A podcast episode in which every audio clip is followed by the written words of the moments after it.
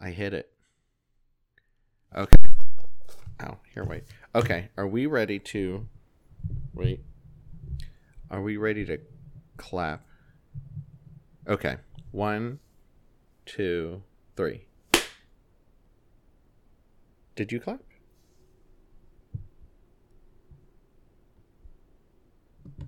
Did you clap? Yeah, I did clap. Oh, oh, I didn't hear it. I'm sorry. You know what? We're gonna we're that's you okay. try You again? no, no, no, no. I, I think you know what's so funny. We do all this talk about editing, and then I'm like, you know what? Just leave it in. I like it. Um, maybe Tess. Maybe I'm just super emotional because I have such a, a a big announcement that we have to make in this episode. Uh, but before we get started, uh, let me call up my boys from the Hypnotic Brass Ensemble. Uh, you guys are listening to Same Team Y'all podcast.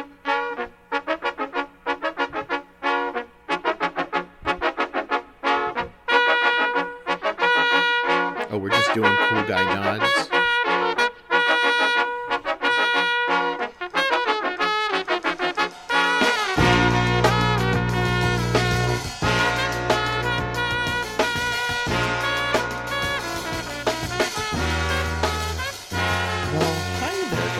Uh, you're listening to the Same Team Y'all podcast, where two librarian best friends talk about stuff they love, tales from the library, life lessons they've learned along the way, and oh boy, um, I gotta tell you, uh, we appreciate each and every one of our listening friends, and if you've ever had a hard time waiting for our next episode, who you you gotta, we got, whew, we got some bad news for you. We got some bad news. Uh, Tess, you wanna you wanna share it? Share what what's going on? What are we what are we doing, Tess? It's not bad news. Okay, it's- I like this. It's also good news. So maybe bad news if you really like the same Team Y'all podcast, but good news if the thing that you like best about it is listening to Leif and Tess talk about Uh-huh. stuff.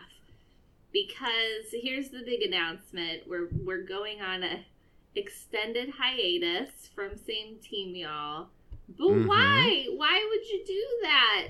It's so we can focus on a new podcast that we're going to be doing together called Tree of Life Journey Through the Word with Leif and Tess. We're Tess, let me ask you this: Whose word? it's the Word with a capital W. We're going to be reading the Bible together and we're going to be discussing it on a podcast called Tree of Life. And I don't know if you guys noticed, but this is a big book with lots to discuss. And it's probably going to take us, we've estimated, about 14 years to get through it.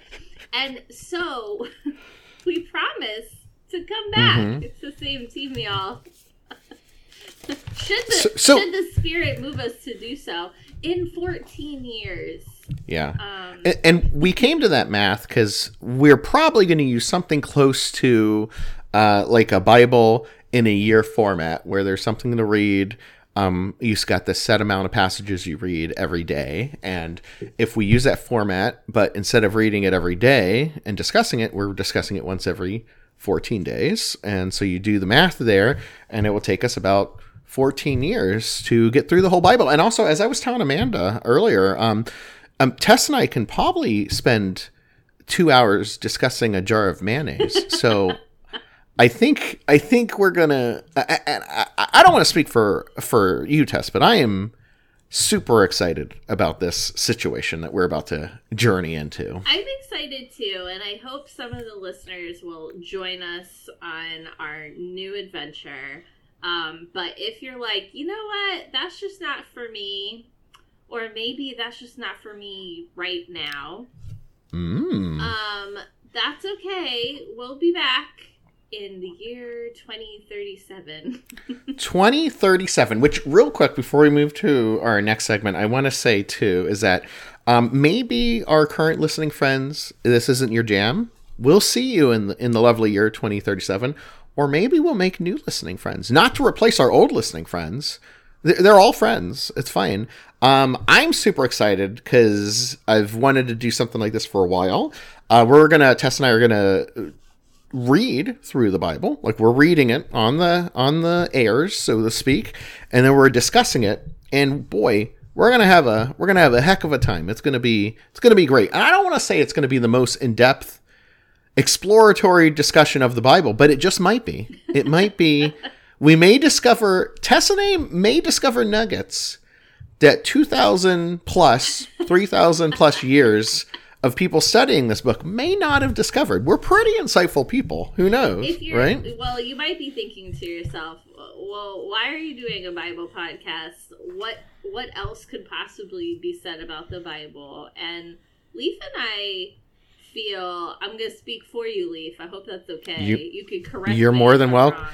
you're more than welcome to speak for me, Tess. But we feel that people should be talking about the Bible the way that we like to talk about everything else.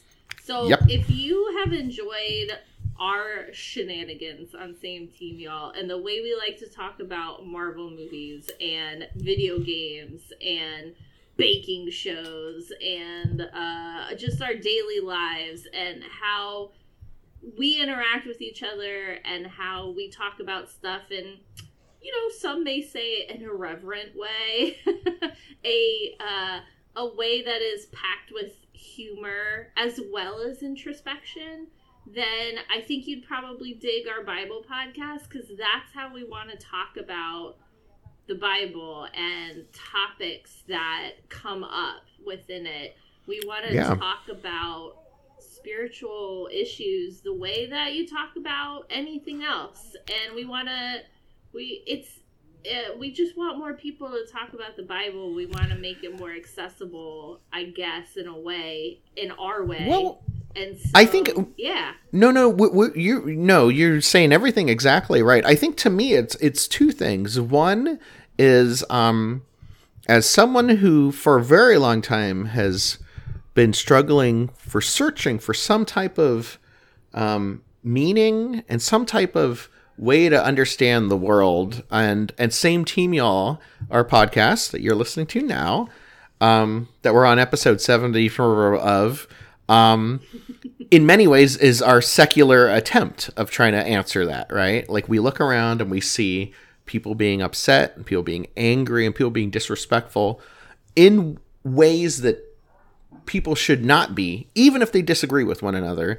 And as I discover this wonderful book, I find that people long before me have discovered a way to deal with the world that we live in now. Um, and it is more relevant than anything I could have come up with on my own as far as making sense of the world and how we should respect each other. And one of the um, issues I had a hard time with when I started reading the Bible is I would say, well, I'm all about same team, y'all. We're all on the same team.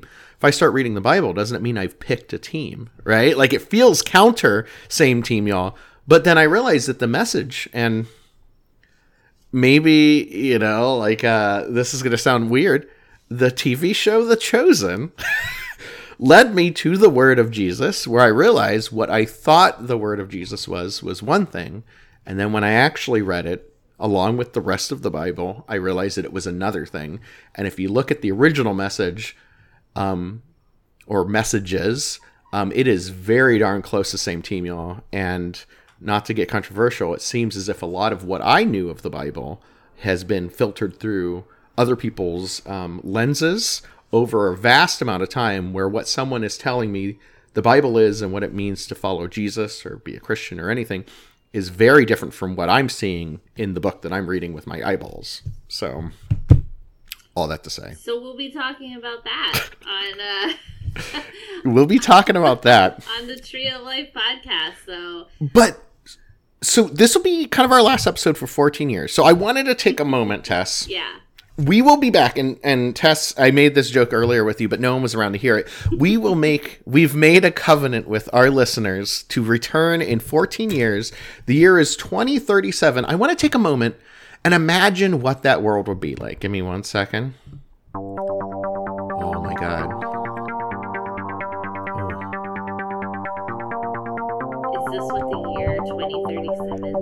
Like? this is what the year 2037 sounds like. I just look for futuristic music. This is what came up. Oh my god. Okay. predictions. So this is like a time capsule type situation. What what is the year 2037 like? Tess? Oh, look at you. I don't know. I. What if? What if? What if second era of good feelings has finally come to fruition? Maybe. How about this? Let's take it back. Let's go down to basics. 2037. Are we still driving cars? yeah, we're probably still driving cars. Still mostly gasoline? Yeah, probably. Okay. Like 50% or more gasoline, right? I mean,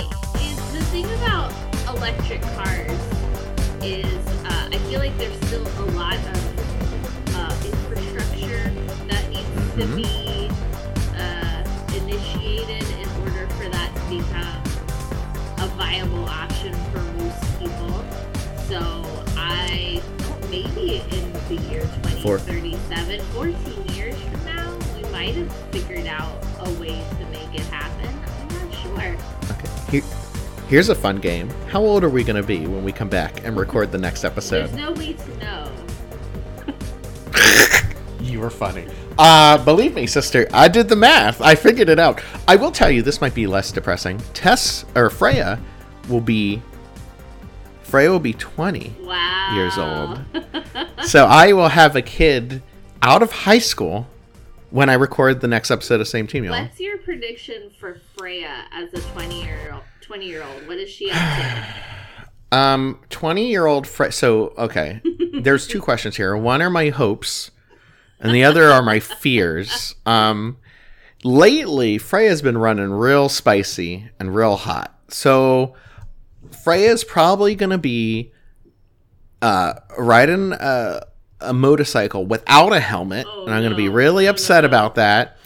And uh, when she's mad at me, she's going to pop those hearing aids out and walk away. And I think she got like a leather jacket with cut sleeves and like all these weird military medals, but that she bought and made up because now that's like what the future is like. So you just kind of like buy, and the medals probably represent bitcoins or something. and then she'll probably have a tattoo of like, uh, like some meme like on her arm or chest or something.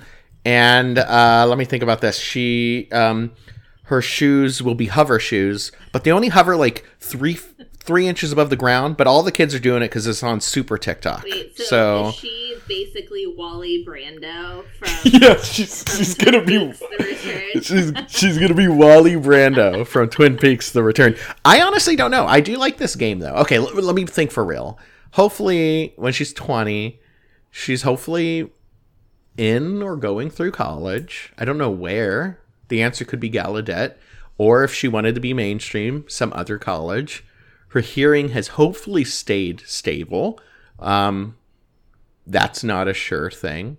Uh, and as far as her job, I hope she has a job.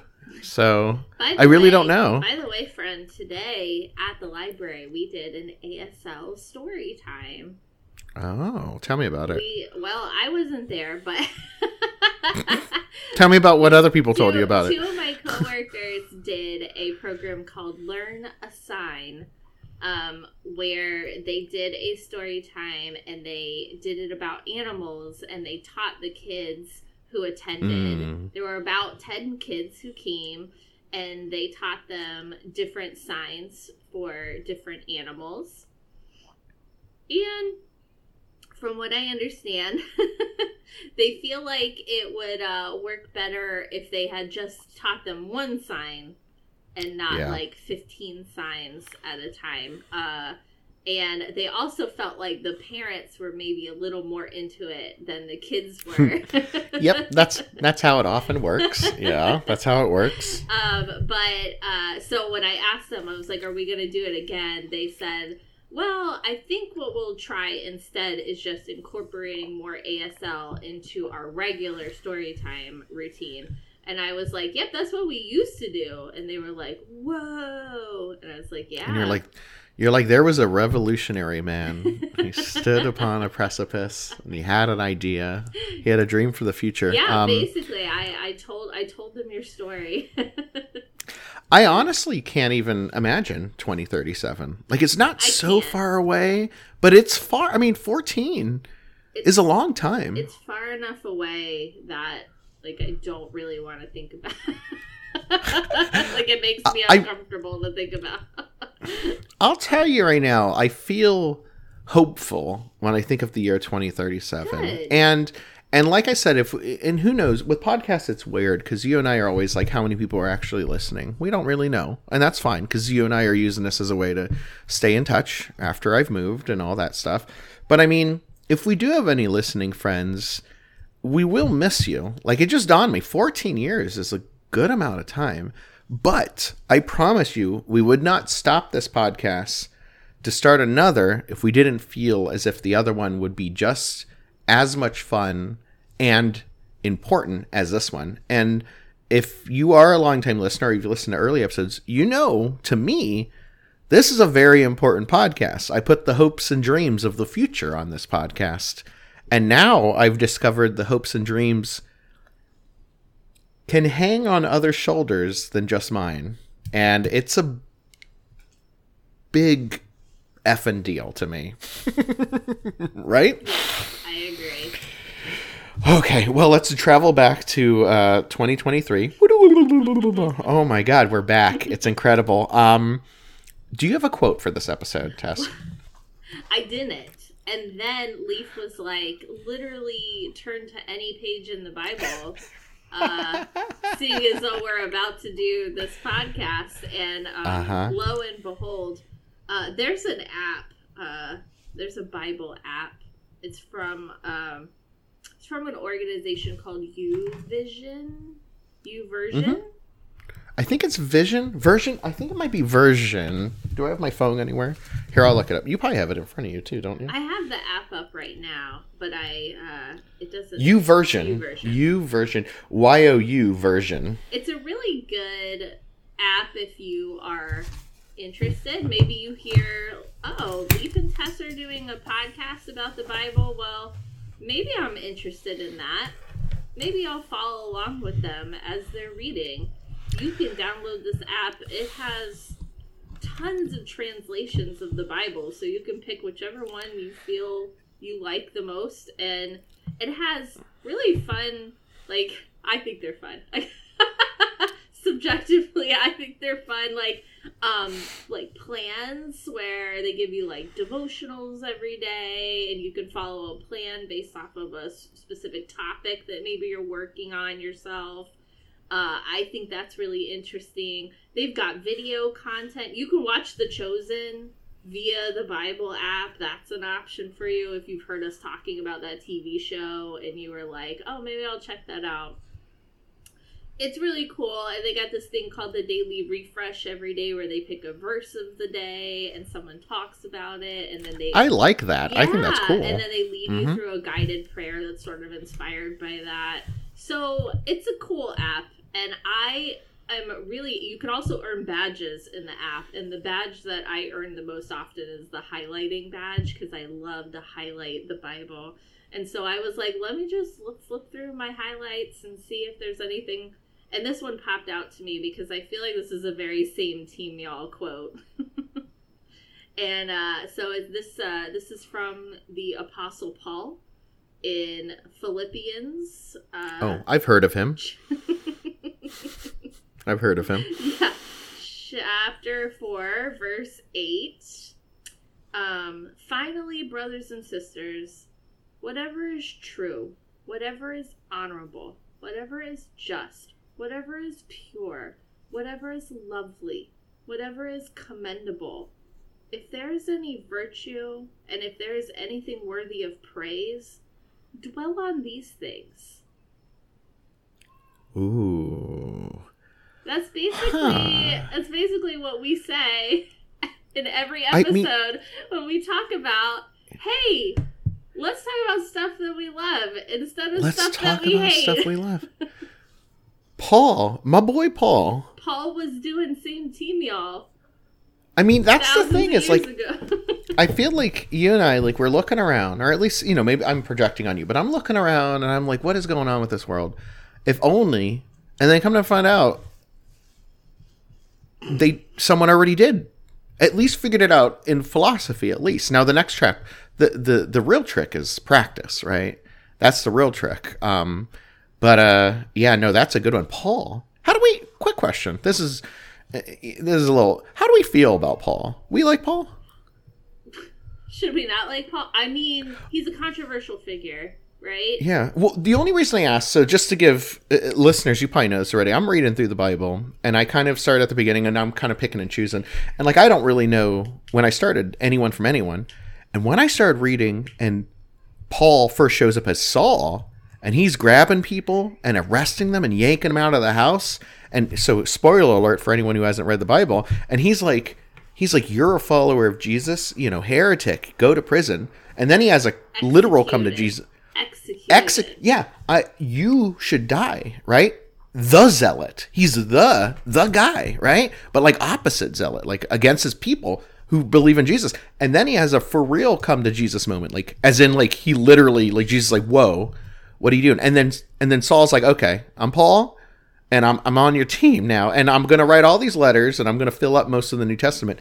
I don't know. I gotta. I, I, mean, I want that.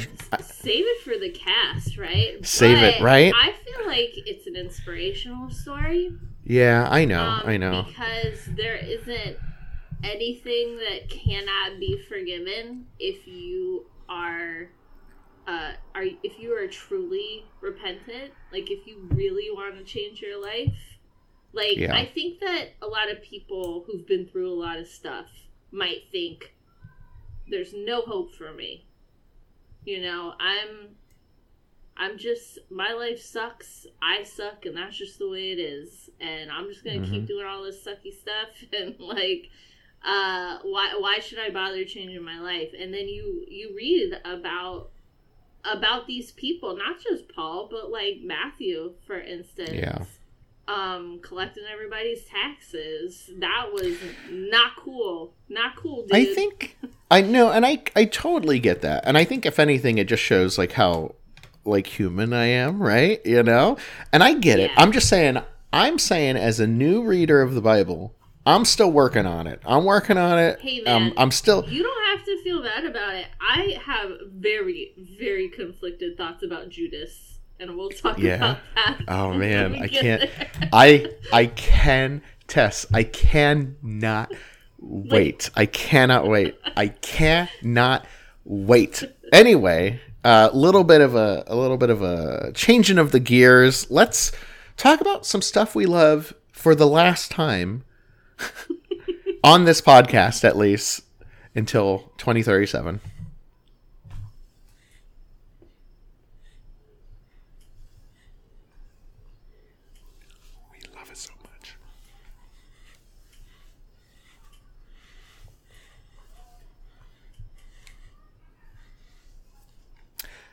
One thing with the new podcast, uh, Tree of Life, uh, what do we say? Tree of Life Journey Through the Word with Leif and Tess, is uh, one thing I like to do is be consistent and remember to ask people to email us and rate and subscribe and watch us. So I'll do that right now for Same Team Y'all. Uh, that email is same team y'all at gmail.com. We're, you know, taking a 14 year hiatus, but we'll still be checking the emails. Send us something. Let us know what you're loving. We're going to read them in 14 years. So take your age, add the number 14 to it, and on that year, we will be back. Um, also, you can always follow us on Twitter, X, formerly known as Twitter. Here's a question What will Twitter slash X be called in the year 2037? Will it even exist?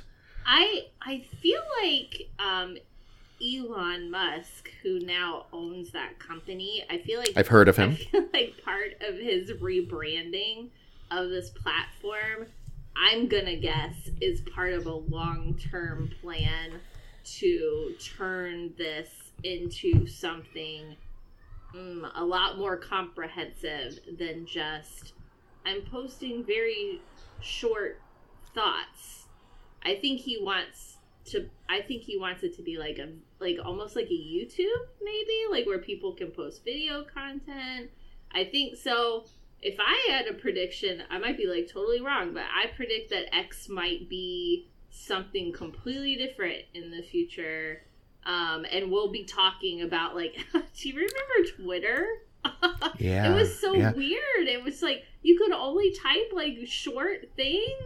I, I Wasn't that what wasn't that what made it unique at the time though? Because it was like, oh, it- it's it- tweet like yeah, tweet. and I, I remember like a lot of comedians.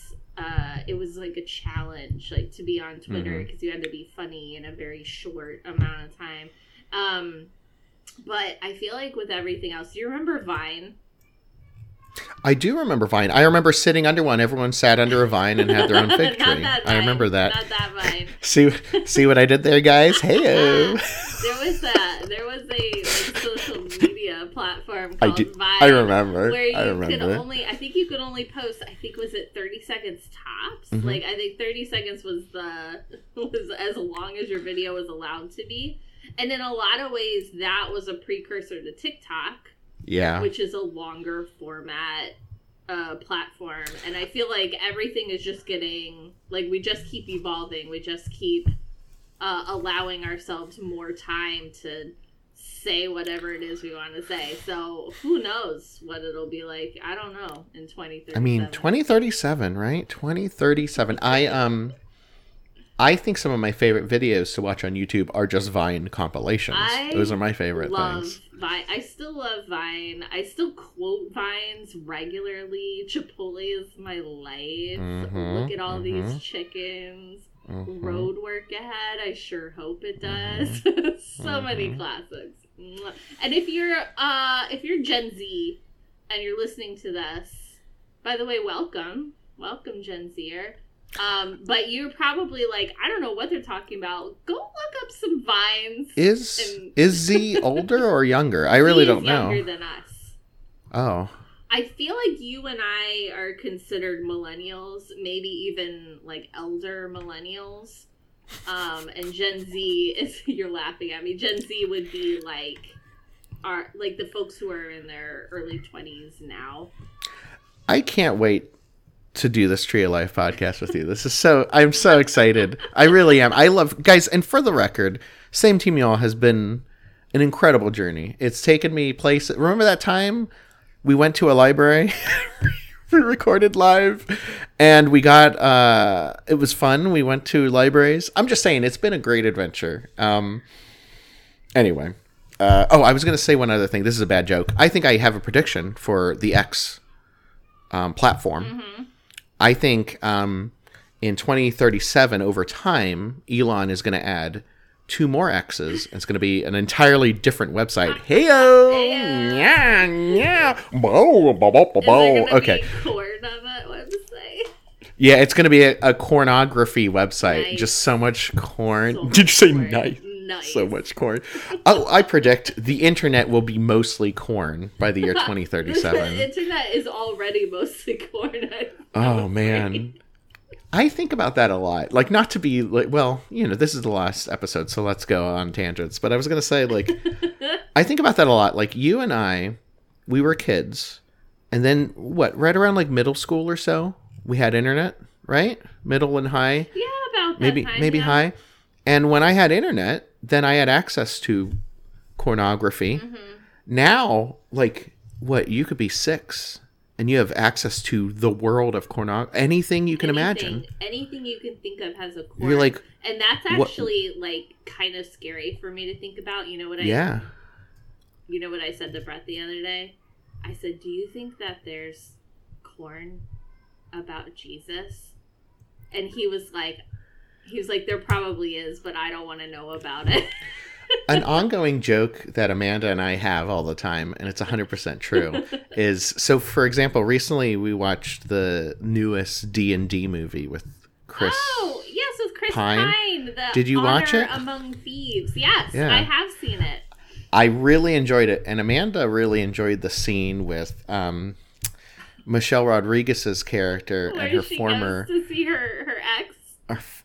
And her ex is like a halfling and she's really big and amanda said something like she was like oh i wish we got more of their relationship and i said just go online sister i guarantee i guarantee freaking tea, tea you that it is there and if it's not there in some type of um, animated or drawn content it's sure as s in a story that you can read I'll tell you what. I um I will say that particular scene kind of took me completely out of the movie. Um, I was having a really good time, and then there's this very tender, emotional, Mm-hmm. kind of upsetting scene between two people who who probably still love each other but are just Yeah. not meant to be together Mm-hmm. but one of them is tiny and i just couldn't help but think how did that work how did that Oh, you mean as far as um when they when they knew each other? you mean? yeah you know in the biblical I mean. I think I mean, all joking aside, maybe off air we'll have a discussion, but I think I think I have an idea of how they knew each other. I love that scene too because cuz then his new girlfriend walks in and it's an even bigger woman. It's he has the type it's so good. Well, then at the end too she like winks at that other halfling. yeah like it's super i it's I- very cute. I really liked that movie. Brett did not care for it, but I surprised. but yeah, I, I know. I really liked it. Um, I the other thing that I like about that particular scene is when she comes back to Chris Pine and they're heading off. He plays a song for her Yep. on his lute and it cheers her up. And I thought that was a Mhm. really sweet moment between the two of them.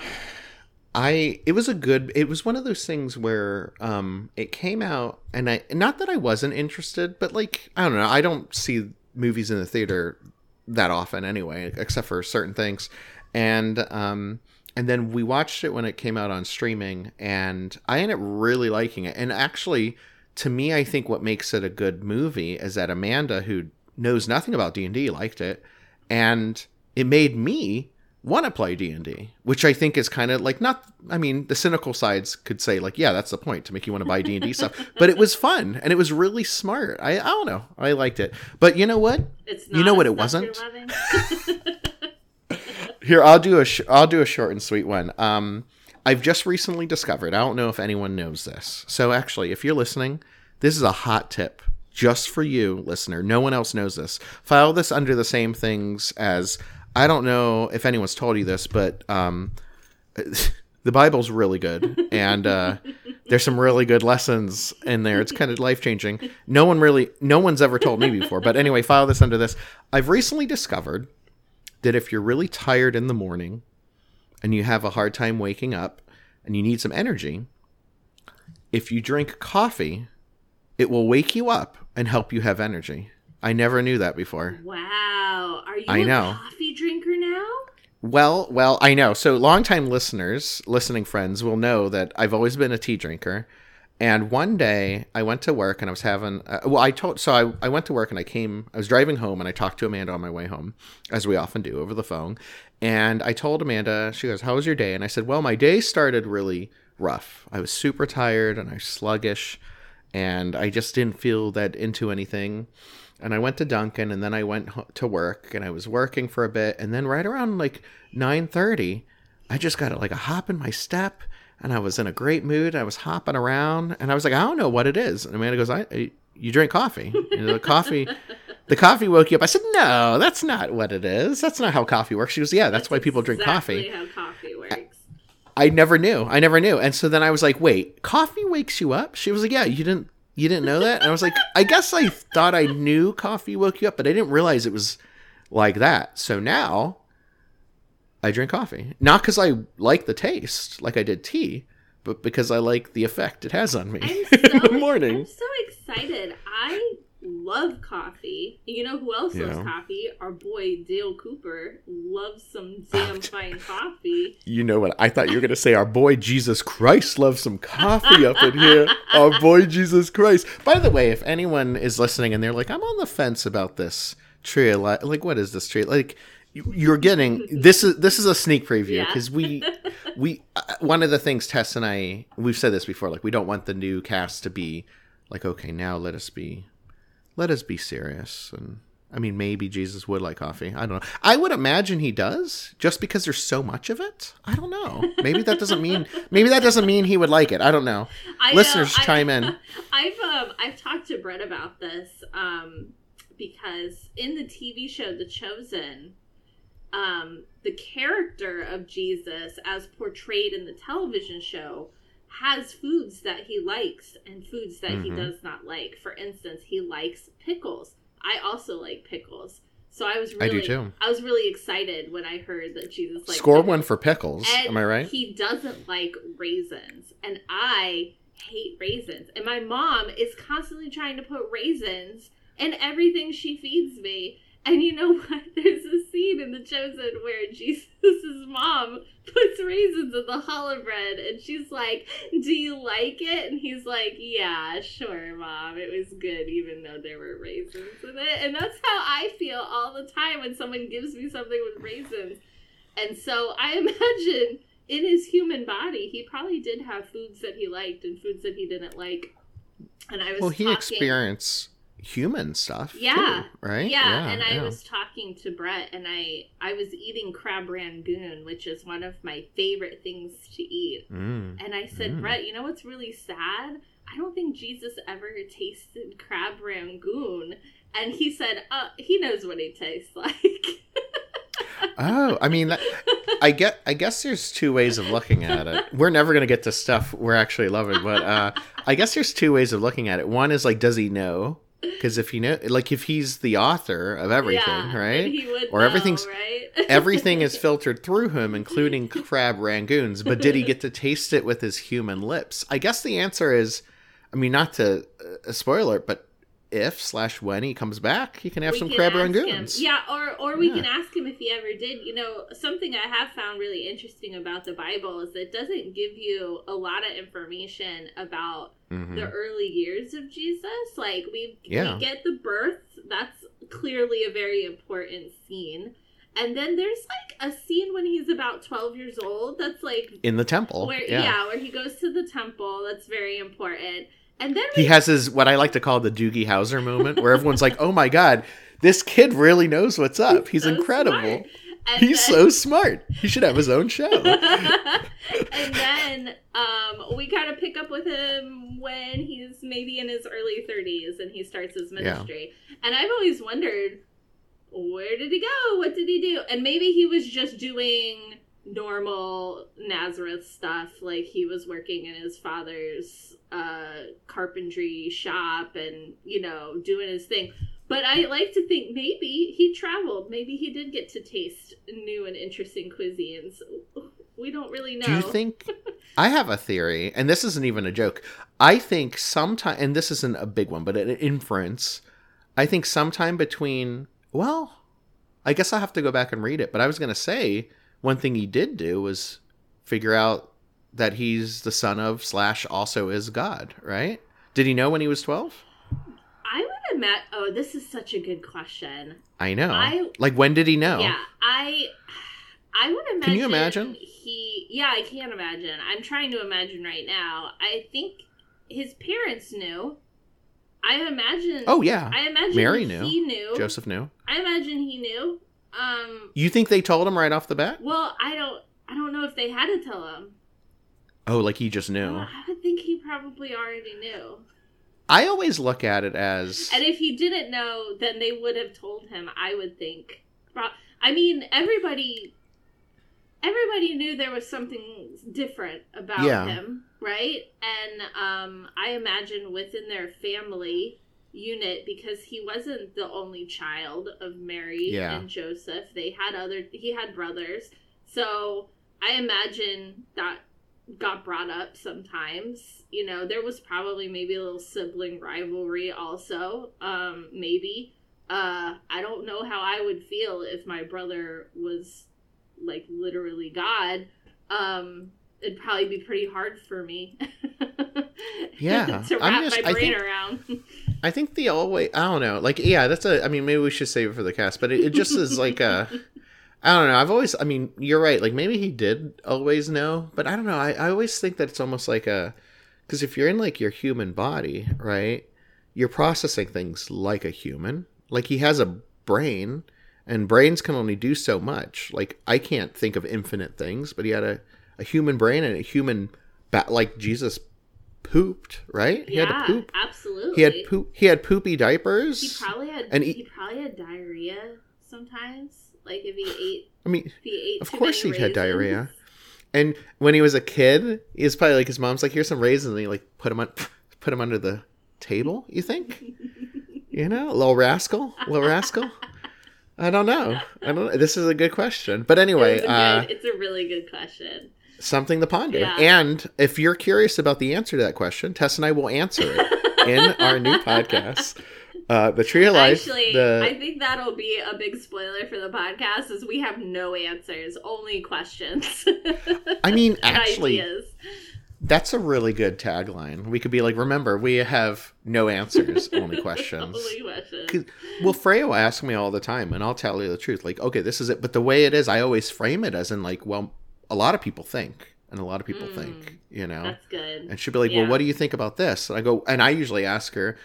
I, I take a little page out of the Jesus book, and I go, well, what do you think about this? Mm, You know, yeah. what do you think about this? what do you think it and then- yeah. and she says something and i go guess what? You're as right as i am. You know? You're as uh, you're as correct as i am. I don't know. I don't know man. You know? Um what's the stuff you're loving tess? We're never gonna finish this episode but it's because it's the last one. Is the last one. we're gonna It's be in the we're gonna be in the future soon. Yeah, it's floating okay. around on our hover cars. Watching XXX. Um, watching xxx Uh, I chose a television show, uh, and I don't, I don't recall talking about this on the podcast before. But if I have, I love it again another time.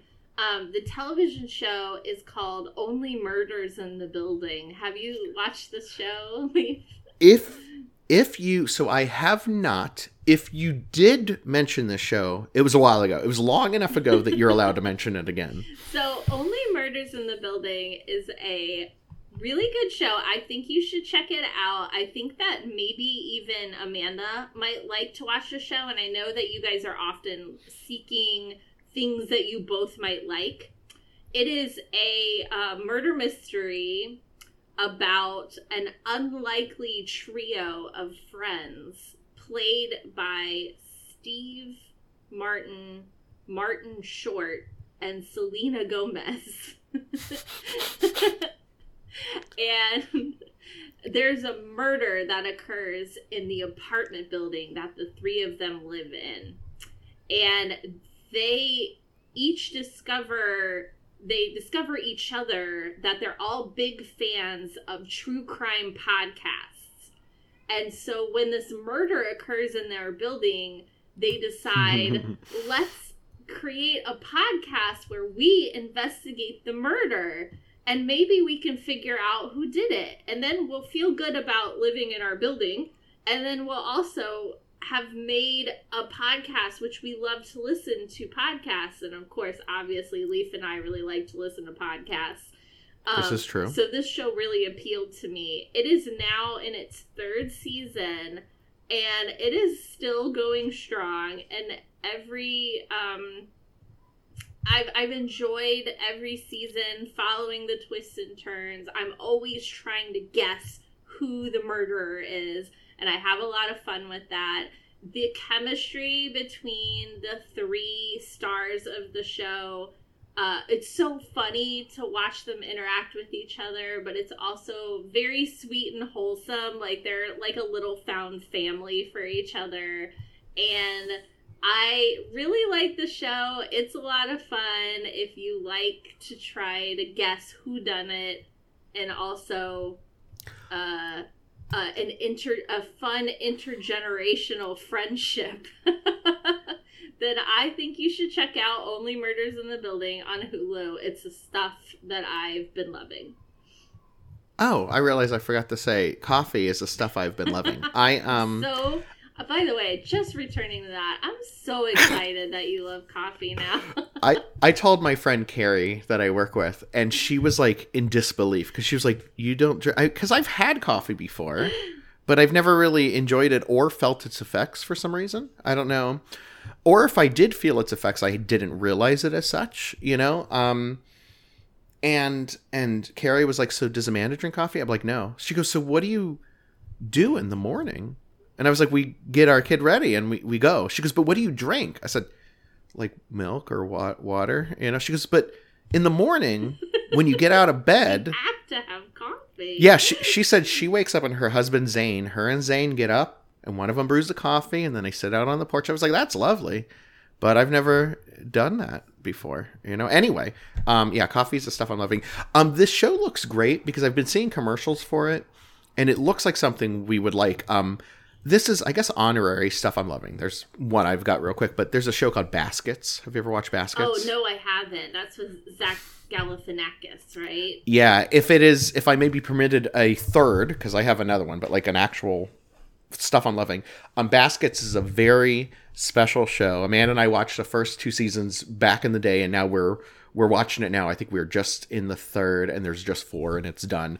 Um, but essentially, Zach Galifianakis plays a man named Chip Baskets, who is a, a French classically cla- uh, trained clown. His mom is played by Louie Anderson, and he plays his own twin, Dale Baskets, and it is one of those shows. I, I, I, I think you would like it because it is funny, but it's one of those shows where it's funny, but has some really sweet or mm-hmm. serious moments, and also it does a really good thing where it treats, if not every character, more characters than usual as their own people. Like you'll do one of those, like, ooh, the side person's going through a lot, and like Louie Anderson is like his mom sounds silly, but he's like probably one of the like it's such a sweet like you're like oh yeah mama baskets get it anyway I also That's my honorary- I forgot to oh. mention there is a deaf character in oh. Only Oh. Murders in the Building who speaks ASL. If we need another selling point yeah, for me there's actually there's a whole episode just from his point of view, and it's like the whole episode's completely I love it. Yeah, it's it was. they really had an cool. episode they had an episode like that in um master of none with aziz Oh, aziz okay. ansari yeah yeah and or an episode where it changed perspectives um the stuff i'm loving tess kind of knows this already and you probably saw this coming i went to the national uh, museum of the bible yesterday and it was um it was effing dope it was disney world but for the Bible, I think it was awesome, and may, maybe not the. Actually, I take that back. Disney World mixed with museums, but for the Bible. So you go in there and there's these different exhibits, right? Like they had this one, and also not to be like. So here's the deal: I'm like a new reader of the Bible, new follower, attempted follower of Jesus, but I'm still always going to be a bit of a not a i don't want the word skeptic sounds harsh but kind of like like what's the angle here like i know it's a museum it's the museum of the bible what are you trying to sell me right and the answer is bibles which i bought many of them but um but they have an exhibit at the bottom uh, on the bottom floor a temporary exhibit called um, science and scripture. And part of me is like okay so where are we going with this? But what i really liked and this is as a person who has a critical mind for the most part. Like that's why Tess and I talked about for our, our new podcast to say like questions are just questions because I'll ask questions and some people will be like don't don't ask that about Jesus. But I'm just curious but I thought this exhibit was incredibly even minded and I really thought it would lean so a lot of the time they'll bring up like uh, a subject in history that was then later they thought this one way because of the bible and then they thought this way because of science. And instead of them phrasing it or or or framing the conversation as science versus religion as you often see either in the media or on TV they were like no actually with a per- certain perspective, you can see them as the same thing, or certainly not completely um, um, uh, having them contradict each other. You know, it was really cool. And they were like, so anyway, you know, here's the, for example, theory of evolution and all that. And you can look at it and say, well, this discredits this.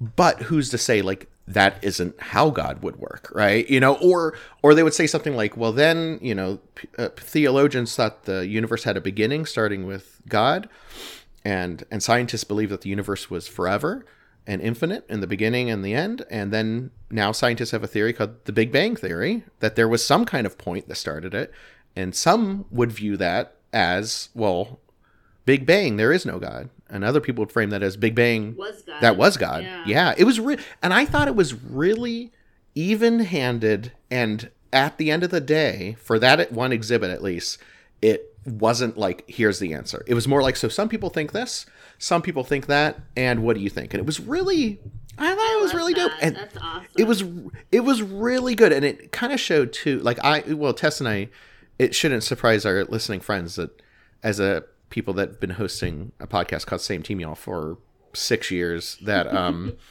a fraction of how long we'll be doing Tree of Life, um, that that we would be a big fans of an exhibit that isn't like by the way it's science versus religion but more like hey you can hold both thoughts in your hands and it's okay. Um no it was great. And they have this other part.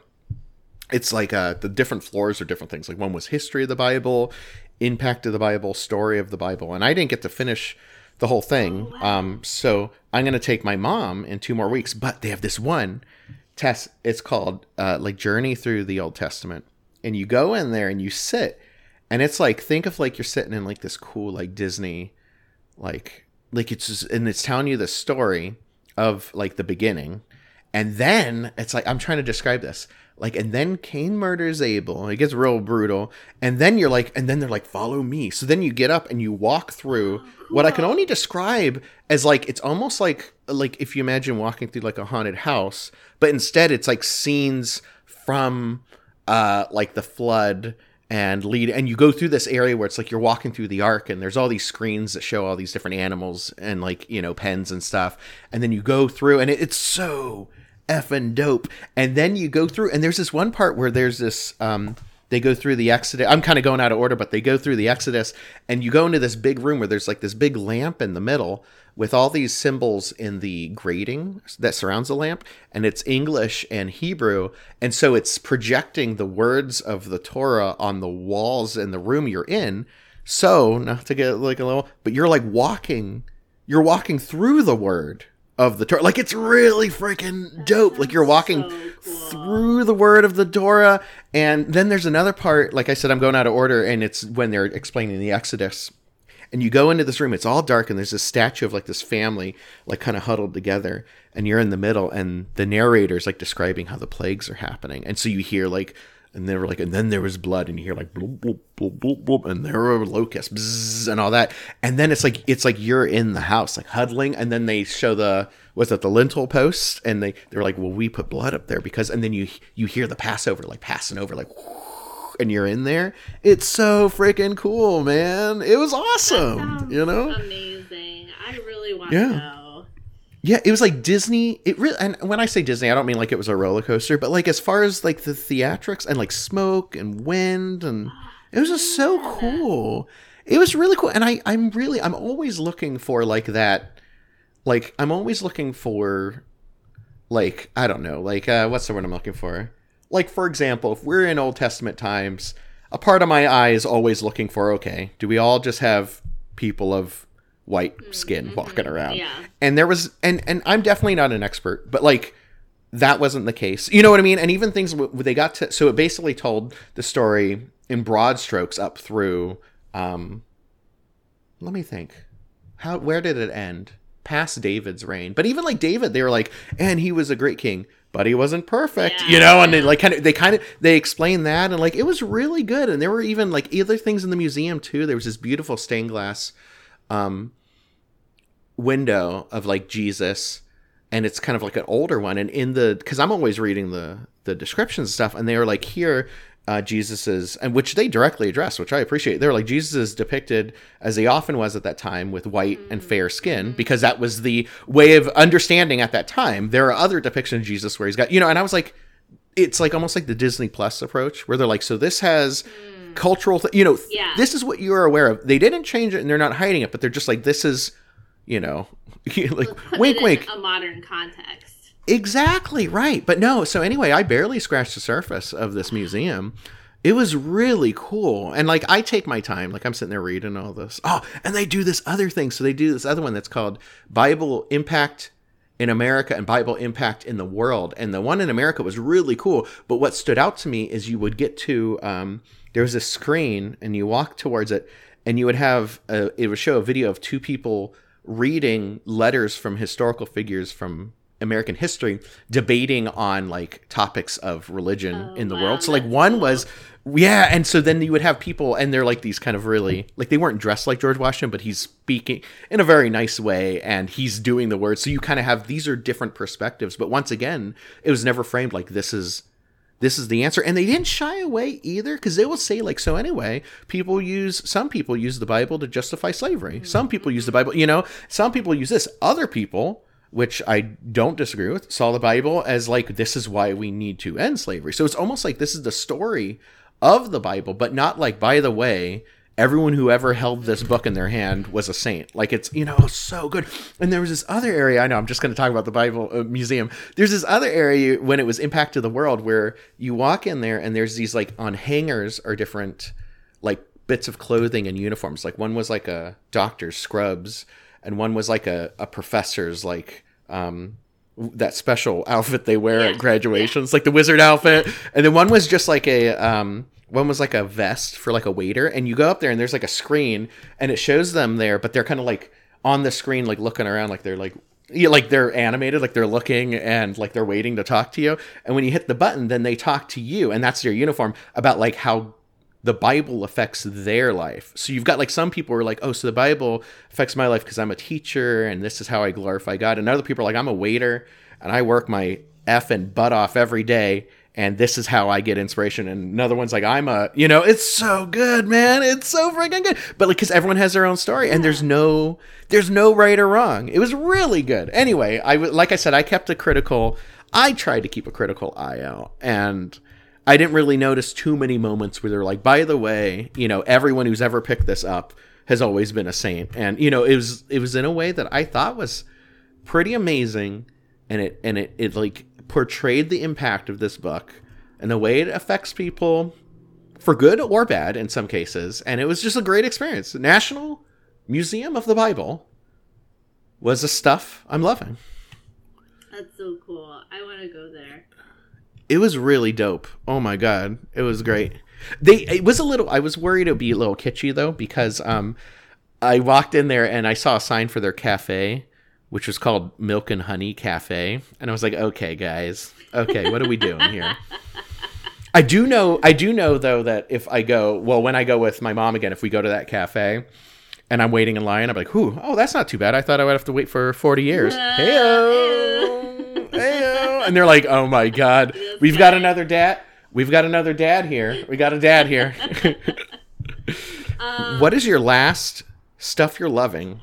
So, uh, actually just this past Monday it was Yom Kippur, uh, which is the Day of Atonement for the Jewish people, and it's a it's a solemn holiday where you look back on you know the year we just had, and you think about uh, you know how how you've how you've behaved over the year and you sort of identify areas in which you think you can probably improve and do better. And then you kind of make a promise to yourself and to God that this year's going to be different. This is this is when I'm going to uh improve on this area or whatever. And um it's a kind of a spiritually stressful holiday if you take it it sounds like it if it you take it really seriously, which I do, and so and you're also not allowed to eat or drink or hug anyone or take a shower. Um, you're really supposed to uh, just be praying and reading and thinking and um, sort of kind of like denying yourself the, Yeah. the like the pleasures of everyday life so that when you reintegrate them at the end of the day you'll probably feel a lot more grateful for uh, getting to drink water again and stuff like that. So it's uh, it's also kind of like a physically stressful day too. And um, i'll tell you what about halfway through the day i was kind of done with it i was like i i am not i'm i'm feeling i feel stressed i feel I feel kind of bad about myself. I feel Mm. I feel tired. Um I'm just I'm not really feeling it and I need to snap myself out of it. And so I listen, everyone has different levels of observation that they feel comfortable with and I turn the TV on. Some people would not do that on Yom Kippur. Um, but I decided to watch a movie because, like I said, I needed to snap myself out of it. But I told myself I'm gonna keep it Jewish and I'm gonna watch the new Adam Sandler movie, which is called "You Are So Not Invited to My Bat Mitzvah." Have you heard about this movie? I have not. I don't know why my very first, and you can tell me, is this bad of me? My very first thought when you were like, I'm going to keep it Jewish, I was like, Fiddler on the Roof. You got it. that is, uh, that is a, a good call. I love Fiddler on the Roof. Oh, It's a great... Did I? I think I've told you this that I saw that at the Walden Theater with Amanda with the original Topol in it. The actor, No yeah, he. W- I swear to God, it was his last. It was farewell run. You know, That's yeah, and he amazing. He was an old guy. Like I think he was like eighty something. I don't remember. And he was like drop. you just name dropped he was- Topol. he was ba- he was like I don't want to say barely moving, but he sounded like you know he's got that beautiful Yeah. voice and he was doing the thing. Um, that was the reason Amanda and I went. I was like, oh my God, it's Topol. You know. Anyway, I love that. yeah. Uh, no, I so the, Adam Sandler made this movie. You're so not invited to my bat mitzvah, and he made it for his daughters. Like it's apparently a vehicle for the Sandler girls to like launch their career, maybe. Um, and he acts with his daughters in the movie, and it's about one of his daughters is about to have a bat mitzvah, and she's been planning her bat mitzvah. Which, if you're like, "What's a bat mitzvah?" It's a uh, a ceremony in uh, in Jewish life uh, where when you turn thirteen, you read the Torah in front of the whole congregation, and it's sort of like saying, "I'm an adult now. Like I'm mature enough to confirm my Judaism." by reading in front of the whole congregation, and then it's usually followed by a very lavish party. That sounds rad. and uh, and so uh, one of the girls is planning her bat mitzvah. She's been planning it for a very long time. She's very excited with her best friend. And then, as things often happen with teenage girls, the best friends get into uh, a fight, and uh, she uninvites her best friend from her to her bar mitzvah. And then it's like, oh Mm. no, these two best friends, they have to come back together. How is this going to happen? And it's I saw the trailer for the movie and I thought this is clearly a movie made for teenagers. So I'm not going to watch it. It's for them to watch and that's fine. But a friend of mine saw it and she's an adult and she was like, "No, you have to watch it. It's actually really cute and yes, you're right. It is made for teenagers, but you will still enjoy it." And uh and so I there I was middle of Yom Kippur, not feeling it, needed to re-energize my soul. And so I watched You're So Not Invited to My Bat Mitzvah, and it worked. It really did. I felt so much better after I watched the movie. It is a very cute movie. It's a very funny movie. Adam Sandler's very funny. His daughters are very funny. Um, there is a character in the movie, Rabbi Rebecca, who I feel like might be me in another life. Like she she's amazing and I want to steal her whole personality. She is great. Um I another thing that I really appreciated about the movie is how cool it makes Judaism look. Like oh, I that's awesome. I feel like first of all, had I seen this movie when I was 13, I would have been obsessed with this movie. I probably would have invited all my friends over and we would watch it and then we would quote it to each other and it would have become a, a staple in our lives.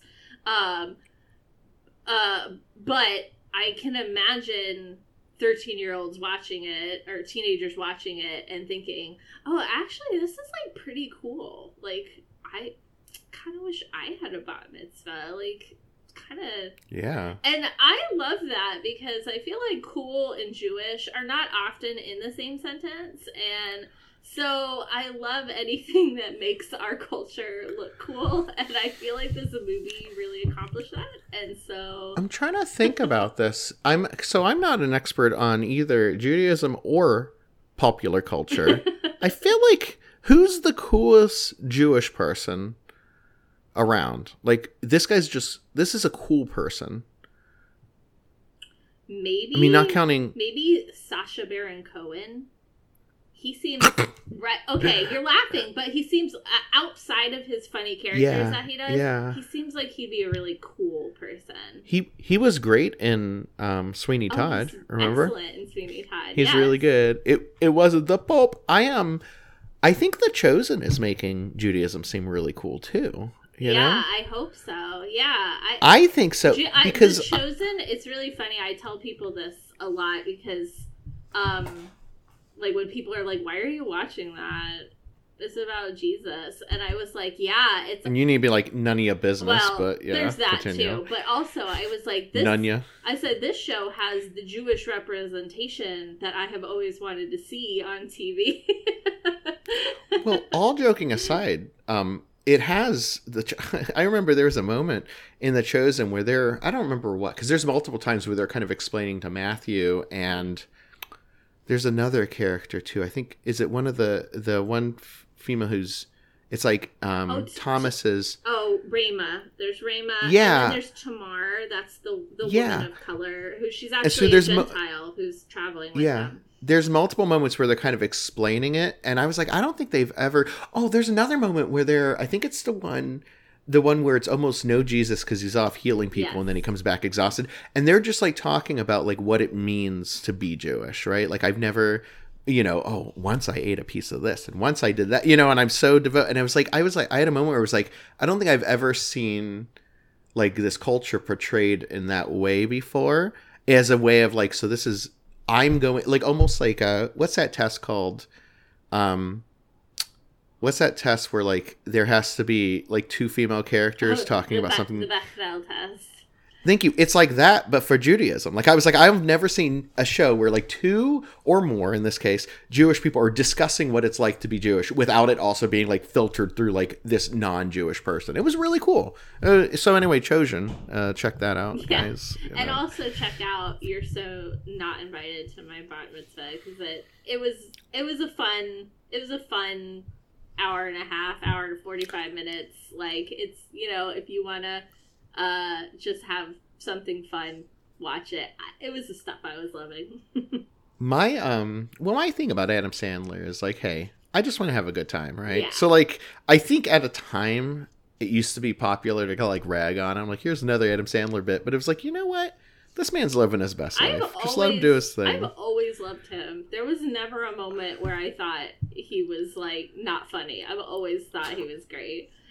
Hey, on the topic of Adam Sandler and Jewish, you ever watch was it Eight Crazy Nights or Yeah, his animated movie about is it good? Hanukkah. I've never seen it. It's okay. Okay. I I would be remiss if we didn't do at least one Tales from the Library. So I've got a short Okay. one. So I'm going to I'm to do Let's it just do so it. we can do our thing.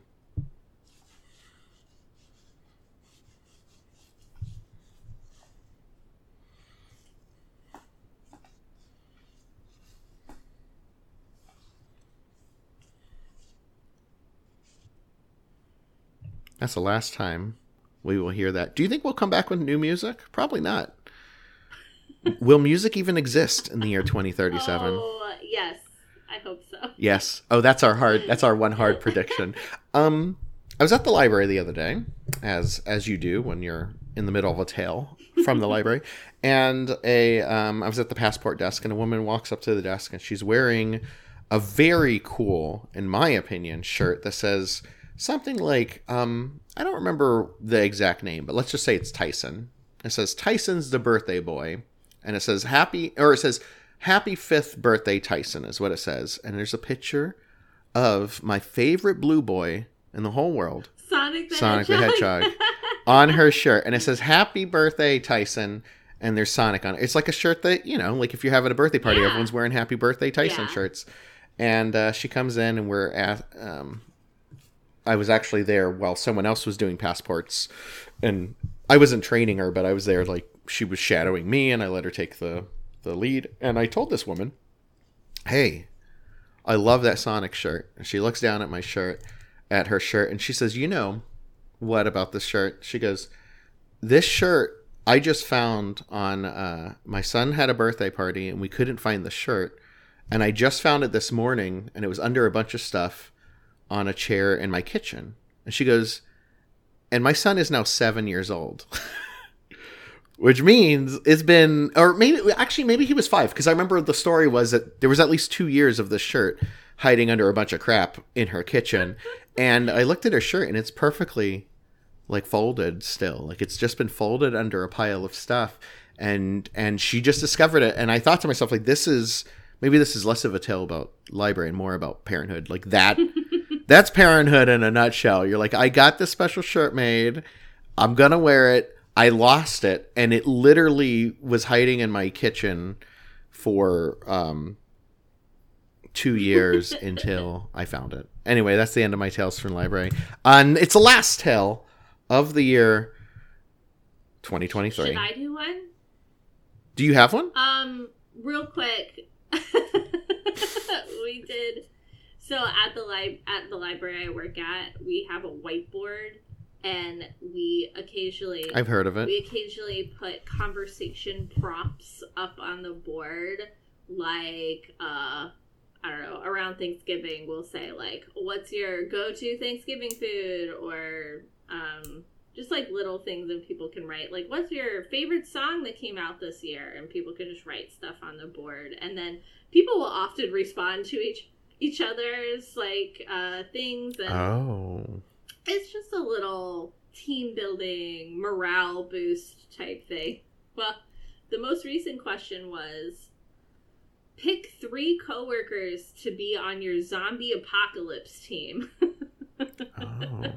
and so Are you three zombies attacking people? No, no, like if you're trying to survive the zombie Oh. apocalypse, which of your which of all your coworkers, if you could only pick three, who are you picking to like go down in a bunker with, basically? And the answers have been really funny. Um, but somebody picked me that they would want me on their zombie apocalypse team, and they specifically said because I have such a positive attitude that I and I thought it's so great that I have you all fooled. I know, right?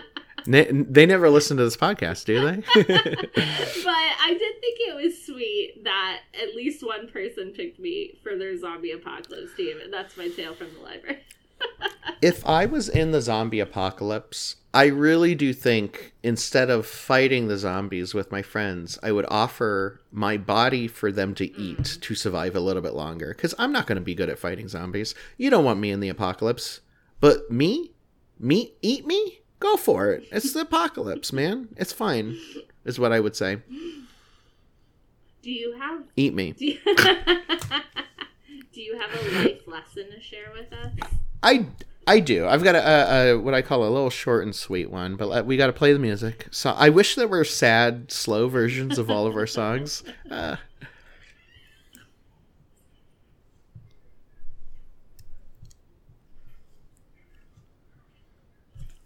Okay. okay. Man, remember how young we were? Bright-eyed, bushy-tailed. Um. anyway, my life lesson. Lately, I've been having a very hard time finding any reason to wake up and leave my bed, and it's. I don't think it's any. Uh, I don't think it's any particular reason. I don't hate my job particularly, and I don't hate being a dad or existing in this world. But sometimes I just wake up and I just yeah, not today. Mm, No. And there's been a few times, I actually haven't been sleeping very well lately, but there's been a few times in the past where I will sleep so hard and so deep, which is probably just me catching up from a couple days of exhaustion, of where I will wake up and I won't know for a few magical seconds who I am or where I am or what anything is. Like it's just like I'm like a little baby, a little baby, and just looking at a wall, and I was like, oh, look at that wall. And then slowly, I'm like, that wall is white. And then I go, oh, I know what walls are. And then I go, oh, this is my home, and everything kind of comes back in. All that to say, a short and sweet life lesson. If you ever have a hard time getting up and you're like, I don't want to get out of bed, I just want to sit in here and scroll on my phone or look on Netflix, which, you know, we often do, just try to find one thing to be excited about. And when you're looking down the barrel of Monday and you're thinking about your job and the job that we have to do, because that's how society works, and I keep trying to explain that to Freya and my teens that come into the library, like, guys, there's going to come a time where almost everything is disappointment. You're you think that's silly? Wait for it, brother. Waking up is disappointment. The thing you do after waking up is disappointment. The thing you do after that is disappointment. So my life lesson is you just find one thing. And sometimes that one thing is maybe one TV show you're excited about that you're going to watch at the end of the day. Maybe it's just a little bit of a snack that you're going to have. Maybe it's spending time or saying a joke with a coworker. Maybe it's sitting down and reading the Bible. Wow. Um, but Would I would you- say life lesson. Would you say that every day, once a day, you should give yourself a present? Like Yes, like and- And if I said that, of- I a cup of if- coffee. If I said that, it's because I invented that saying. Uh, our good listeners, uh, our friend Dale Cooper, um, may his soul rest in peace, um, came up with that saying from the TV show Twin Peaks. But yeah, just find something that you're looking forward to, and uh, that's my life lesson. Drag your your tired, bewildered body out of bed and think about something you're excited about. Um, oh, we have a positivity thing too. Oh my goodness, this podcast is so long. Uh, give me one second. I'm almost forgetting about all my my musical cues. Ah, this is the part of the podcast where we think about stuff that we are thankful for, stuff that we love about ourselves, and and we encourage you to do the same, of course. And uh, Leo, right? Oh, whoa. That's not Leo, right? That wasn't Leo, right? Let's try that again. Leo, right? Play us through. There it is.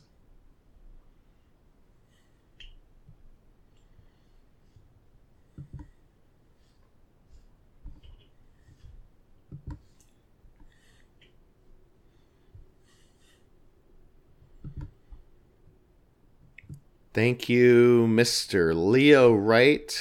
I'm wiggling it up with that beautiful jazz flute. Uh, what's something you're thankful for, Tess? Um, thankful for is uh, I uh, I saw a meme recently, and it was like, at this point in my life, my social circle consists of only top-notch weirdos, and honestly, I've never been in better company. And I really relate. I'm paraphrasing, but I really related to this idea. I thought about it, and I was like, "Yep, all of my friends are super weird and What are you saying about me, Tess? saying you're super weird and you know it. and if you're my friend and you're listening to this podcast, you know you're weird. Like you can't deny it. But that's okay. That's what I love about you. I love that you're weird. I love that you're not like other people. And uh, so something I'm grateful for are all of my weird friends. Very nice. Uh, What's something you're I'm grateful great. for? I'm grateful that my wife is so freaking cool. Um, it would be an understatement to say the Bible, it ain't her thing. It ain't her thing. Uh, church, organized religion, don't get me wrong. It's not her thing, and even I'm kind of like, I'm still dipping my toes in, like a little baby, attempted follower of Jesus. But my wife, being so close to me and so dear, she would never in a million years judge me for what I'm doing in my time. And she hasn't given me a hard time which this might seem weird to people but it's not that not that far out of the realm of possibility for some relationships. She's not judging me at all for my new ob- obsession with the bible. Uh, she's not giving me a hard time. She doesn't like have any issues with me trying to go to church now even though they're pretty opposite to what her current worldviews are. But she respects me and uh, she hasn't haven't hasn't been you know what I mean? She's just been very supportive. So that's something I'm very thankful for. Amanda is dope. Amanda's freaking dope. Amanda is like She's rad. she's she's like she's like really dope. Listener, zzz, listeners, listening friend, uh, if you've got something you're thankful for, and I hope you do, why don't you go ahead and open up your car window, hang your head out the window, and just start howling, howling that thing that you're thankful for like a like a raving lunatic. Oh. Oh. Ow, ow, ow, ow, ow, ow. I don't really know what wolves sound like. Uh, what's something you love about yourself, Tess? I'm like falling apart. I had a. I want to. I want to spoil things. I had a long A day today. I spent all day in a school, middle school, talk talking to middle schoolers about the library. And you know what I discovered? They don't think the library is that cool. You know, a. I can't. It's it's a it's a damn shame. It's a, shame. damn shame. If I got any of those teens listening today, I hope to see you around the library. I was there promoting the cast. Hey guys, same team y'all. Hey guys, same team y'all. Hey guys, same team y'all. Also, I work at a library. Uh, what's something you love about yourself, Tess? um, something I love about myself, as I mentioned, um, it was recently Yom Kippur, which is a very introspective holiday, and I, I, it's a, like we covered. It's a it's a stressful holiday, but I imagine it's probably a lot more stressful if you are not already a sort of naturally introspective person. Mm. Um, luckily, I am a very introspective person. We've had a lot of conversations about this, about how like I'm always second guessing myself. Always Mhm. like, well, what if I'm wrong about that? Have I considered this point of view, that point of view? Maybe I should do some more research. So that holiday is kind of like real easy for me because I've been doing that all year already. Um, and I think it's a, I- think I'm happy with the way that I, I mean, sure, my life might be easier if I didn't think so much, but uh, I don't know if it would be as fulfilling. And so, something I like about myself is I'm an introspective person. Yeah, that's really good. Let's think. Since this is our last, for me, last love I love about myself, thing I love about myself for the next 14 years, uh, let's think. I'm going to think of a couple really good ones. Uh, like how funny I am. I like how hardworking I can be at times.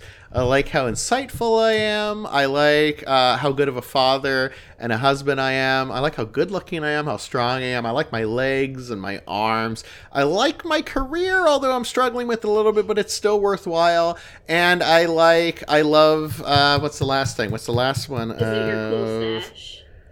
I just love my cool stash. I just love it, man. I love. I gotta tell you about the stash. Amanda does not oh, like Oh, it. no. So so whenever whenever we go out, which isn't that often, but to friends and stuff, I text them beforehand. I'd be like, Amanda doesn't like the stash, so make sure you compliment me on it when you see me.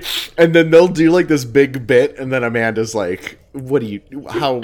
Why are you texting them? You darn fool!" Um, I think the stash is sticking around though. I've started applying mustache wax to Oh, it, like a real, like a real freaky boy. The reason I've been doing it is because look at you laughing, is because it gets unruly, and I need to kind of tame it a little bit. But um, we'll see um, what's going on there, listener. Please, we implore you, think of something you love about yourself, and then whisper it, as you would a lover, and you're whispering to them your deepest, darkest secrets, and I guess we're in the bed with you in a weird way.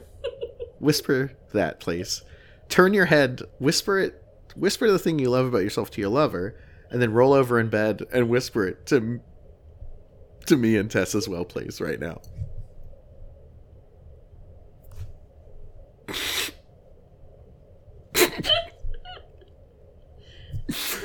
Perfect. We're not. that was beautiful. We're not laughing at you.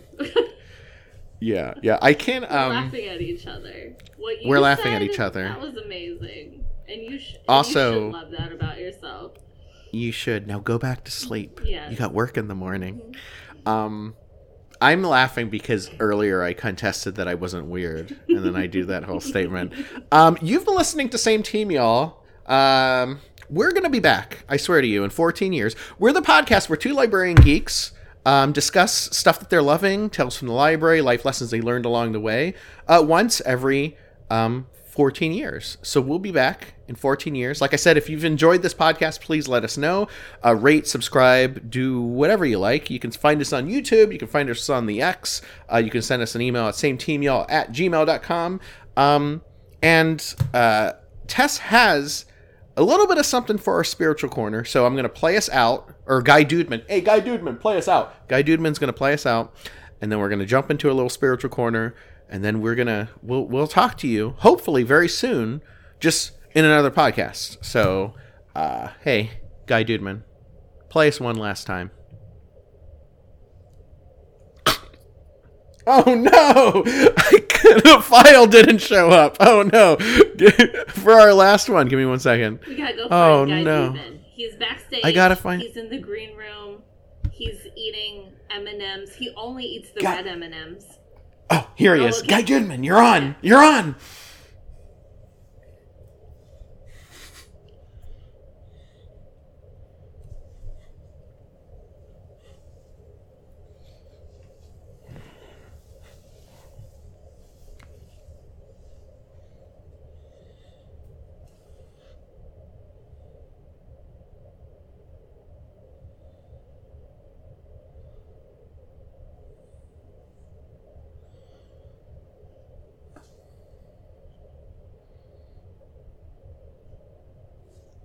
Oh, we. Okay, we're at we're at the end. This is it. This is it. We reached it. The end We're at the end, and so um, and the beginning.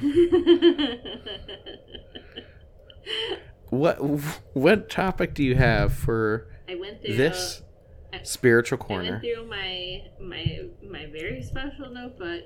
Brett told me I should not call it a serial killer notebook. I don't know what I'm gonna call it, but I Oh, oh, practically minded Brett. uh, yeah, so I went through my notebook and um, my, my one of my most recent entries is says Maybe your kid, your kidnapper's journal. yeah. Is that better? one of the recent entries says, "Why do bad things happen to good people?" Okay. No, this is a good question because you know what I'm reading through right now. I'm reading through the book of Job right now. And to me, the book of thank you. And to me, the book of Job is, as far as I know, that's the book of why do bad things happen to good people.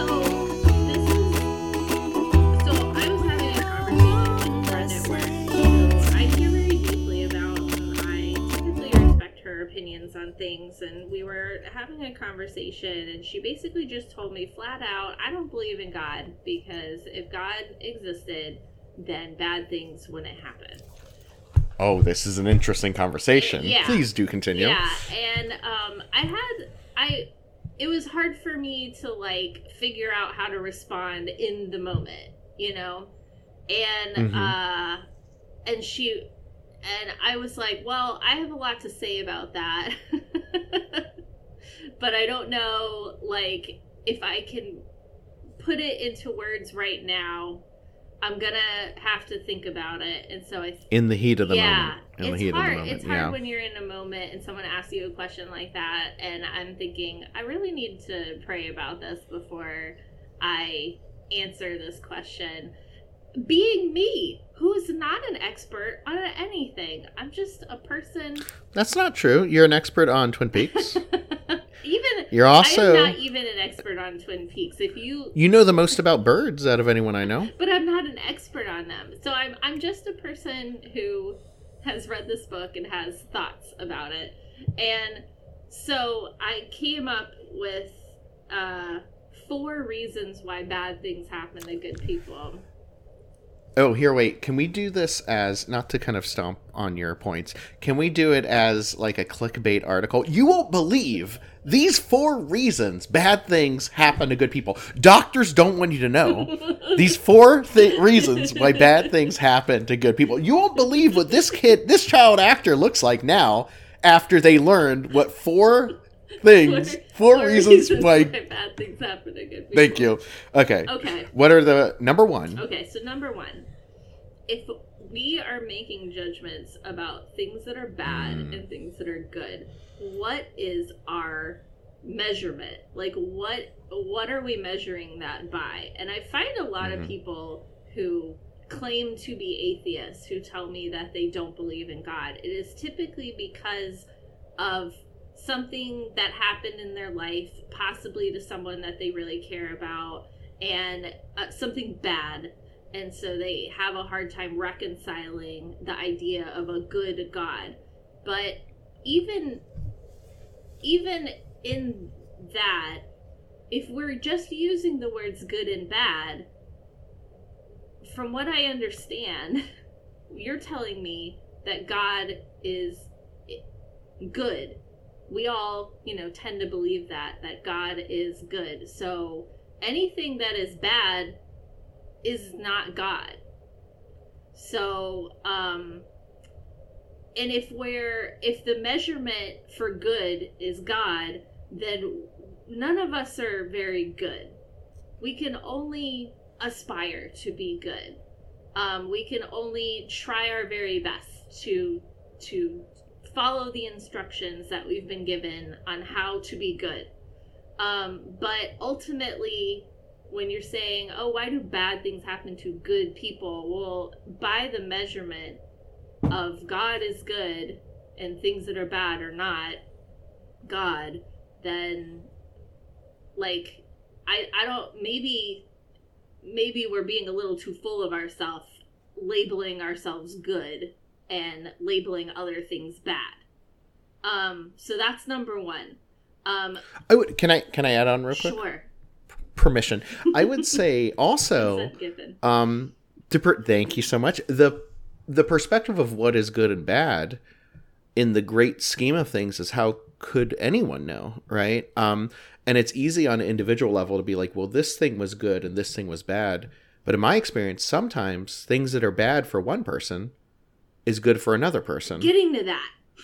Oh, oh, well, I guess there's a reason we've been podcasting together for six years. Continue, good friend. Continue. I'll let you do your thing. Okay. So, my number two reason why bad things happen to good people is that unfortunately there are some things that are just part of being human. Um, death is one of those things. We are we we have an expiration date, and sometimes it comes up sooner than we would like. Maybe, but also that's part of humanity. There are diseases; they exist. We catch them. Sometimes they affect us really poorly.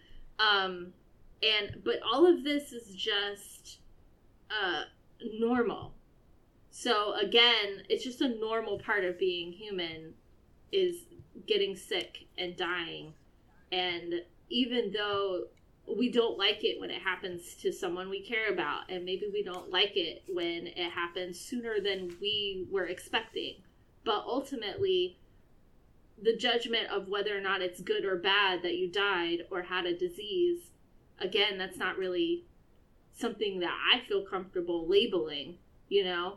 Um, so that's number two. That's the number two thing. Number three is that I believe God can use circumstances that seem negative for positive results. Um, so, just to give you a couple examples from our favorite book, uh, Joseph, for instance, got sold into slavery by his brothers. That was bad. That seemed really bad, right? But uh-uh. that seemed really bad. But then he ended up becoming uh, rising the ranks in the Egyptian government to be the second, to be the right hand of the pharaoh, and mm-hmm. to have all of this power. And he used that power to uh, mitigate uh, a drought and a famine that he had foreseen. And so people, thousands of people lived because Joseph got sold into slavery that would have died. And so at the time, it seems like that was a pretty bad thing that happened to someone who didn't deserve it. Joseph was just doing his thing. He was just wearing a bright coat, and his brothers were really not into that and so they they were jealous of him so they and so you would think that was bad but god used it for good another example uh, esther the story of esther um, her parents died when she was young and she was taken in by her uncle mordecai um, you would think that's bad that a young girl should lose both of her parents that's bad but she ended up moving to Persia with her uncle. She eventually became the queen of Persia, and she stopped a genocide. They were going to kill thousands of people, and she stepped in and stopped them from doing that. And so you would think, oh, that was bad, but it ultimately ended up being good. And I bet you, you can probably see times in your life where things seemed bad and then they ended up working out or ended up being you could even say good. I know i've definitely yeah. had moments in my life where at the time it was really bad and i was not feeling good about it. And when i look back on it now i'm like oh i had to go through that to get where i am now which is good so uh, i've got two two examples that i like to bring up one is kind of silly and the other one's more real i'll give the silly one first batman hmm. his parents are murdered that's bad. But then he wouldn't have been Batman, right. right? Like there's a world if you wanted to stop Batman, if you were the most evil person in the world, you're like I want to stop Batman, you would prevent his parents from dying, right? Or or a planet Krypton, a whole planet exploded. But then Superman, I know guys, for the record, I know Superman's not real, but unlike Sonic the Hedgehog, of course, which is totally real. Um, if the planet hadn't died, um, Superman wouldn't have become Superman at all. He would have just been a regular Kryptonian and then through the course of of comic book history, not only does he save the Earth multiple times, but he inspires um, uh, the League of Superheroes. D- League of Superheroes, what's it called? The Justice League. League of no, no, no, no, no, no, no, no. There's a league. Yeah, well, he join. He starts the Justice League, but then there's another. Like one of my favorite stories is that the stories of Superman inspire heroes super far in the future that ah. then essentially create like essentially a utopia. Like the idea of that Superman's deeds here inspired others to then do what even Superman couldn't do. Those are my silly examples. Here's a real one. My dad was, is, I don't really talk to him that much, a real bad alcoholic. As in like he's he's drunk every night. And uh a few times I know he's driven me home as a young lad while under the influence. And a few other times where I'm in bed and I hear him crying and begging to die. He wants to kill himself, and he never did. And that's hard as a young middle schooler or younger. Um, here's the good I learned from my dad's mistakes, man. That's something my kid's never going to have to go through. and I've learned from I've learned from example from my dad by doing the opposite. Not to say it was all bad, but like some things were real bad. And one thing for sure is I don't know, and I do know that in genetically speaking, you know, children of people with addictive um, personalities, and uh, it's in their genetics that an alcoholic kid could has a greater chance of becoming alcoholic themselves. But because of my experience with my dad, that's not going to happen, and that's a very good thing yeah. from what I see. Now, when I didn't feel oh, good when it was happening, right? Didn't happen in the moment, but that's the thing is that you only have your view of right now, and, right? You know, and Leif probably at that time you were probably thinking some pretty negative thoughts about God as well. And now yeah, probably. And now you might think completely different thoughts just because where you are and how he used that situation to put you where you are now. So um you know, making judgments about good and bad, if you don't know the full story, you know, then then you know it's kind of hard to say whether or not something bad is happening to a good person or not um, and then number four, my number four reason, and this is your buddy Job, right? God, mm-hmm. God loves when we're faithful through bad situations, and so mm-hmm. sometimes, uh, you know, I feel like it might be unfair to say He tests us, but I do think sometimes bad situations can strengthen one's faith if you can learn through that situation to lean on God and to go to the scriptures for inspiration, um, and the way that I made sense of it in my in my mind, I said uh, maybe maybe we need to be a little miserable so that we keep going back to God um, because God wants to be in a relationship with us. Uh, and I thought I thought about it. Here's my silly example. Um, it's it kind of more in our nature, human nature, to appeal rather than to praise. So when things are going well in our life, mm-hmm. we're less likely to think, "Oh, Baruch Hashem, thank God for this beautiful day and these lovely circumstances." We're more likely to just take it for granted and just go on with our day. Whereas if something bad is going on, that's usually the time where people kind of are like, well, let me get down on my knees and speak to the creator and see if there's something I can do. Or my silly example is if you received a product or a service that you were unsatisfied with, you are way more likely to go on Yelp and say, or go on Amazon and write like Mhm. a, a a bad review of the product or service. However, if you received a product or service that you were satisfied and content with, you are less likely to go and write a review or go on Yelp or anything like that. Um, and then, so then I, I've come up with these four reasons that I feel pretty comfortable with. And then I think, okay, so what is what does all of this mean? So it, it means, you know, that life is not supposed to be hunky dory all the time. Like that that's not that's not uh that wouldn't be to me proof that God exists. um but something that we can think about when we are suffering is that God isn't putting us through anything that he has not experienced. Um whenever I suffer, you know, it it helps to put it in the context of Jesus also suffered in his human form. He suffered a lot, actually. I imagine it was excruciating the things that that he went through in his life. Um, and so that is my clickbait. You won't believe these. You won't believe these. May I add, while we were th- oh, so real quick, I looked it up. Um, that future L- League of Yeah, Heroes yeah. that do it's the Legion of Superheroes. So super far in the future, and they actually go back in time and have adventures with young Superman because they like he's like an idol. It's really cool. Um, may I add two more reasons why God allows bad things to happen in Please this world? do. and they may they may overlap with some of your points because they kind of go like this. Um, the first thing I think of is that God um, respects and prioritizes our right to free will. So uh, God allows things to happen as opposed to just stopping people magically when they're about to do bad things.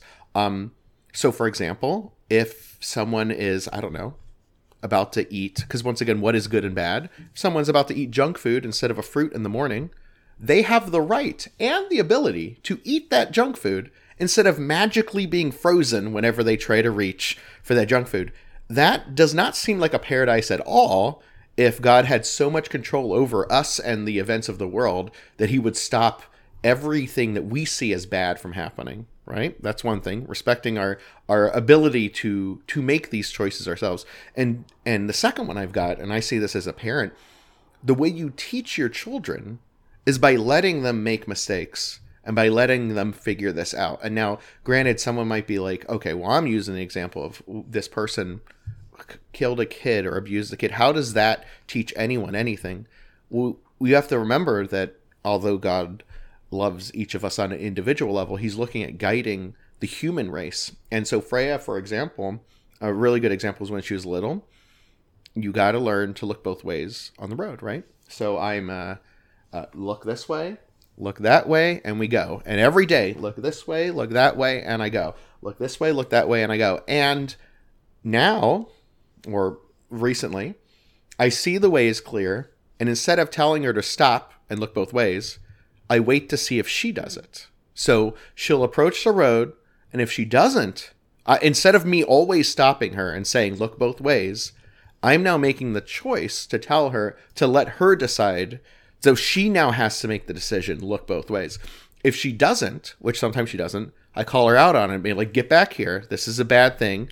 And then, you know, and then I use my serious dad voice because that's very scary. You know, she can get hit by a car. So I think another reason is it, he allows bad things to happen because the goal is that we learn how to sort this out, right? Like, and I think sometimes it is, um, it's like you have to, it's like guiding, it's like guiding a kiddo. It, like at Freya, like, uh, I think I, I think I mentioned this on the cast. We were at a water park. We are at Great Wolf Lodge, and the power went out, and we couldn't go down the slide, and she was all upset. And I told her, I said, I want, I said, I, I, this is a good thing because this means we can now get used to being uncomfortable. and being disappointed. And tomorrow we're gonna have an even better day at the water park because now the water's back on.